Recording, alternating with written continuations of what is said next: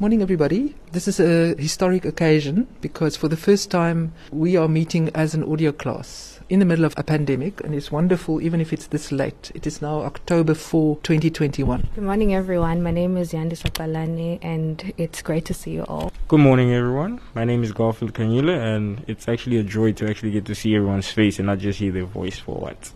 Good morning, everyone. My name is Sibusisiwe Kumbaka. It's great to be here and see new faces. Hi, I'm Zisanda Solwanle. Morning, everyone. I am Nobi Sangani, and it's nice to be here. Hi, I'm Sakechoni. It's great to see everyone. I'm Stephen Lang. Hello, I'm Nokolo Manyati. Morning, everyone. I'm Kyron Blau, and I'm readjusting to meeting people in person. Stories behind stories. Izindaba ezingezindaba stories agter stories. Viriseri kwenyaya. Amabali angamabali. Stories about journalism. Audio storytelling and podcasting. Brought to you by how to pitch a podcast in a pandemic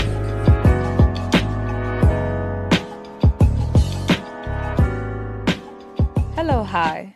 To our new listeners, welcome to the fourth episode of How to Pitch a Podcast in a Pandemic. And to our loyal listeners, welcome back. I am your host, Sibusisiwe Kumbaka, and I'm not alone, I'm with my co host, Sakechoni. We are the members of the senior audio class of the School of Journalism and Media Studies at Rhodes University in South Africa. To refresh your memories, this podcast tells the story of our attempt to convince the leadership of our school to join the podcast revolution. We think they should do this by launching a podcast dealing with the media issues of the day. In each episode of How to Pitch a Podcast in a Pandemic, we update you on where we have gotten in developing a vision for this podcast, then pitching this idea to the school. In each episode of How to Pitch a Podcast in a Pandemic, we update you on where we have got into in developing a vision for this podcast and then pitching this idea to the school. Sake, how are you feeling today?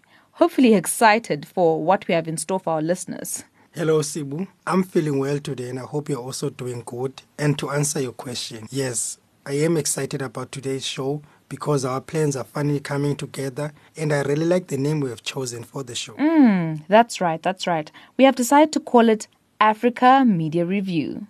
Ooh, that sounds nice.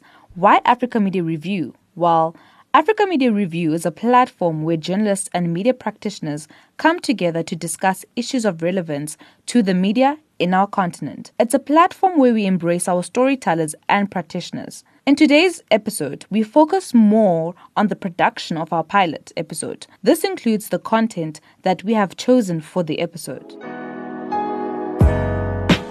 How to feature podcast in a pandemic capturing stories behind Rhodes, Journalism Review. You know, it was very exciting that we finally had a chance to meet face to face. Up to now, we have been doing everything on Zoom. However, as we approached the final stages of putting together our pitch, this just became too frustrating. That is when our lecturer, Jean Dutoit, wrote to the university and requested for the permission to meet each other in person, which was very refreshing. It meant that we could finally get into grips with producing the pilot episode of what we now call the Africa Media Review. For that pilot, I think that my only story should be there. I think we should do our level best to get an interview with Deon Wiggett, in which we talk to him about what is it that he set out to do. I've seen such interesting comments over the past while from people in this town in terms of what they think of that podcast. It's it's important here at the local level, but it's important at this national level as well for South Africa. So it's ideally made for us to deal with. It's something that's a story that's here in this town. And for that to be covered on RJR makes perfect sense to me as an example of what people can do in a podcast to raise uh, awareness of an issue that should have been sorted out decades ago. The other one is Zodwa. Priscilla has just finished an article that she's got published in a journal about the social media celebrity person, Zodwa. I don't know if you know about her at all. Again, an interesting, an interesting person that everybody would sit up and notice if, if they were to listen to an interview with Priscilla about, you know, what, what that article was about. So what about that as a second feature on the podcast? I think from this, this conversation, I personally have developed just a, a better understanding of what we're actually trying to achieve, and with the ideas that are being brought up, I think the only thing that we'll, we'll, we'll need to execute it in the way that we want it to, get the correct stories and the correct people to just so that they can translate what we see and let them translate in the way that people will be able to understand when they listen to it. For each story, you need, we need to find the right interviewer. Yeah. Like that. So, so Yeah. a person who could really facilitate that storytelling process. Yeah. A senior journalist somewhere from somewhere. And what? A senior journalist from somewhere, maybe. Who has experience in it? Media coverage. Well, I suppose it could be um, um, somebody who's well placed to talk about their, what they're doing at their media platform with election coverage. In that way, so somebody in an editorial position who can talk about their approach to covering the elections. So people who, who have many years of experience of working in South Africa in leadership position in media, about what it takes to do election coverage and can talk as witnesses of that. Other ideas, what should be in that first pilot? What about, I hate to say it, but what about the pandemic? Um, is that overdone or is it something that RJR should actually be dealing with? Is what's happened with what, what sort of what sort of new forms of media have emerged in the context of the pandemic? And, and have something about that somehow. Yeah. I mean, it has been done a lot, but if we don't do it, then it's kind of a hole, isn't it? Mm-hmm. The elections is one big thing that's happening in the country at the moment, which is why I understand you you pointing that out. But I mean, I think that what would be fascinating is to have a feature in which you talk to people about new forms of practice as media storytellers that have emerged in the context of the pandemic. I mean, re- remote interviewing. If one had a thing about remote interviewing, for example, how that's become a thing in South Africa, and how people do it. Doing interviews over Zoom. But again, it's a bit like this one, where it's not a single interview, but you kind of want to have Yeah. A, a s- a set of comments from different people. And it's a little bit, I mean, these two, you can see how they would form part of the transmedia of the school in the way that I was explaining earlier, whereas this one doesn't really do that, which is fine. It's just a different kind of thing that we do with the, pilot, the podcast as well. Should, should we perhaps just work with those three for the moment? I think pandemic, pandemic isn't, but just what what angle, you know? Mm. Pand- pandemic plus the media. Yeah. I mean, there's like, academic papers, there have been like about a million papers and academic papers published on the pandemic. I think one aspect, and, and uh, this is very partisan aspect, the pandemic has shown the lack of science coverage in media because the, the people didn't have the ability, didn't have the tools to talk about the pandemic because there were almost no science journalists. Jean mentioned at the beginning of the recording my Only Story podcast, which is a South African based produced podcast. It is very detailed and it does highlight some of the issues that happen in boys in these South African elite boarding schools and how boys usually deal with trauma they usually experience. Mm, Mm, that's true, Sake. I also found my only story podcast very interesting. What fascinates me about the podcast is the fact that it's a live investigation, a live investigation in hunting for pedophiles in schools. It's a great platform which educates and provides security for its learners. I believe that schools should provide sex education to learners so that one is able to detect when they are being sexually groomed. Because as I was listening to the podcast, many past learners were not aware of being sexually groomed until later in life. The class were assigned to listen to my only story. Let's hear what they had to say. I listened to season one, episode one of my only story. It was hard for me to get through the episode because the, the content was quite sensitive for me.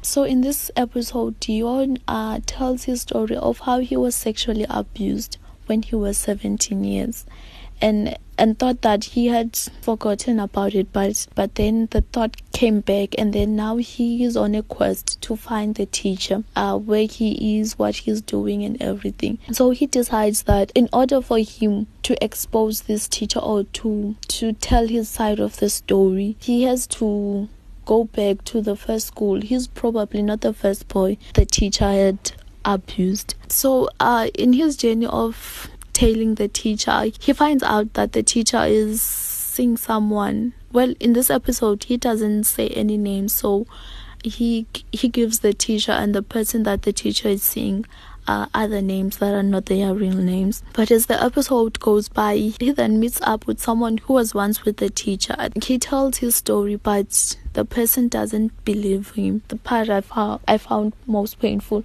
was when he told his story and then that person didn't believe him and then uh, he said something although along the lines of oh so this is what oh rather this is how women feel when they are not believed when they tell their stories uh, and then you're.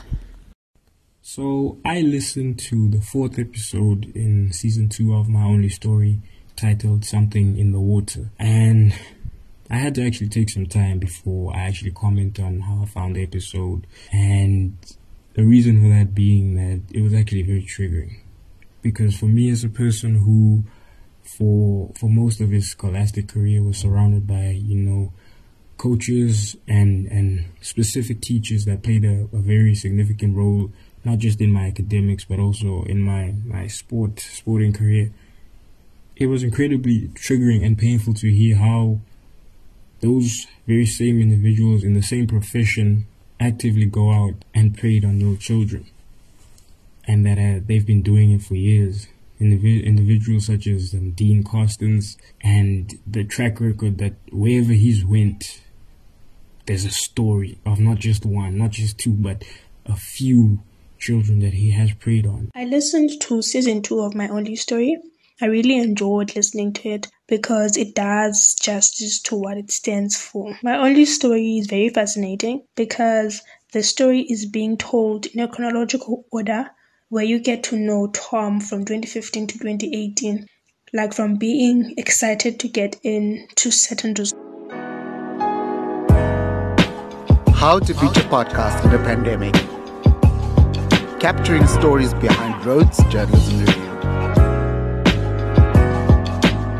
During the last two weeks, the audio class has been recording various interviews for the pilot episode of Africa Media Review. Not only the one with the producer of My Only Story, however, also stories which included Priscilla's article on Zodwa Wabantu, the elections and media story, and lastly, the influence of the pandemic and the media. Finding sources for our interviews was challenging. I know I had struggles gaining access to the My Only Story team. However, with endless research and not giving up on myself, I finally got the associate producer, Nokuthula Manyathi, to agree to be interviewed. I think that was the story for most of us, Sibu. Finding the right people, pitching your idea, and setting up interviews was very difficult and frustrating. But we never gave up as a class, and we did manage to get into contact with relevant people who gave us great insight. Students finally took charge of their stories and interviewed their sources. To set up my only story interview, we contacted uh, the production team using the email address that is provided on my only story website, and we sent a couple of emails asking to have an interview with Deon Wiggett, who is the editor and writer of the podcast. On the email, we also mentioned that if Dion was not available, we would also like to interview Alison Pope or Nokuthula Manyathi, who is the associate producer of the podcast. After sending a couple of emails, we realized that that was not effective as we were not getting any response. So Sibu had utilized her News 24 contact to secure an interview with Nokuthula, and that went well. We were able to set the interview date and time with Nokuthula, but she had to postpone the interview a few times because of the production field work that was happening for the podcast. But eventually we had an interview with her and it wasn't like the initial plan we had because we wanted to know more about everyone that is involved in the podcast. But since she was the only person in the interview, she had to make the interview focus on her and her experiences of being part of my only story. The interview, in a nutshell, was very informative and really great. I had the the privilege of facilitating the interview between Priscilla Boshoff and Taryn Isaacs De Vega. And I just found the experience from start to finish to be number one, stressful and nerve wracking. Number two, which is the most importantly, very enjoyable because from the process of contacting Priscilla to ask if she, she'll be available to do the interview to then contacting Taryn to ask her to be the one that will conduct the interview on my behalf, it really made me nervous because number one, I didn't know the response that I would get from either of them and if they would avail themselves or be available or even be willing to do the interview or conduct the interview. And when I got the responses and seeing them both be very happy, it seemed like they were treating me not just as a student, but someone who knows what they're doing. I really have to thank both Taryn and Priscilla for making me feel so welcome, making me feel so seen and appreciated for the time and effort that was put in. For our interviews, we focused on science and media during this pandemic. We started by emailing Mia, who is a health journalist from Bhekisisa, and she did not respond. Okay, secondly, we emailed to Dr. Nwala, who's a lecturer at Rhodes University. Um, she did research uh, that focused on pharmaceutical chemistry removal of pharmaceuticals from wastewater. She stated that she was in a sick leave, so she couldn't do the interview. And we then decided to email two health journalists, journalists from Bhekisisa, Mohale and Aisha, and they responded quite quickly, and we managed to do the interviews. All in all, our process of getting hold of the contacts went quite smooth, and with Karen's assistance and guidance, we managed to do the interviews quite good, and us facilitating the process also went really well. We were tasked to find journalists and editors to ask them about the media coverage of the 2021 municipal elections. It was very hard to find anyone the first five people which we reached out to did not respond to our emails, text, and WhatsApp messages. So we then resorted to Facebook. And when we got into Facebook, we found a SANEF webinar which was dedicated at training journalists for the coverage of the 2021 local elections. In that webinar, we found Raymond Joseph, who is a data driven journalist and was one of the speakers at that webinar series. Secondly, we approached the other journalists on Twitter, and Redi Tlhabi was the only one who responded to our messages. Redi Tlhabi is a journalist, an anchor, and she hosted the ENCA debate of the independent candidates. The challenge which we had was waiting for the response from the people which we wanted to interview. And also, the people who were willing to be interviewed were high profile, so we felt a bit intimidated but we managed to conduct the interviews and they went well. In my opinion, the production of the pilot episode went well.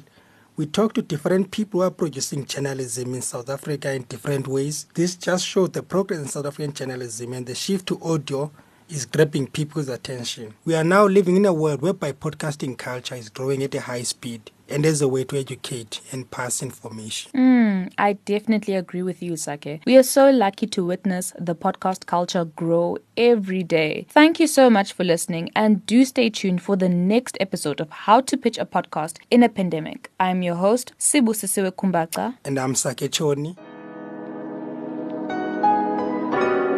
Stories behind stories. Izindaba ezingezindaba. Stories agter stories. Jiri seri kwenyaya. Amabali angamabali.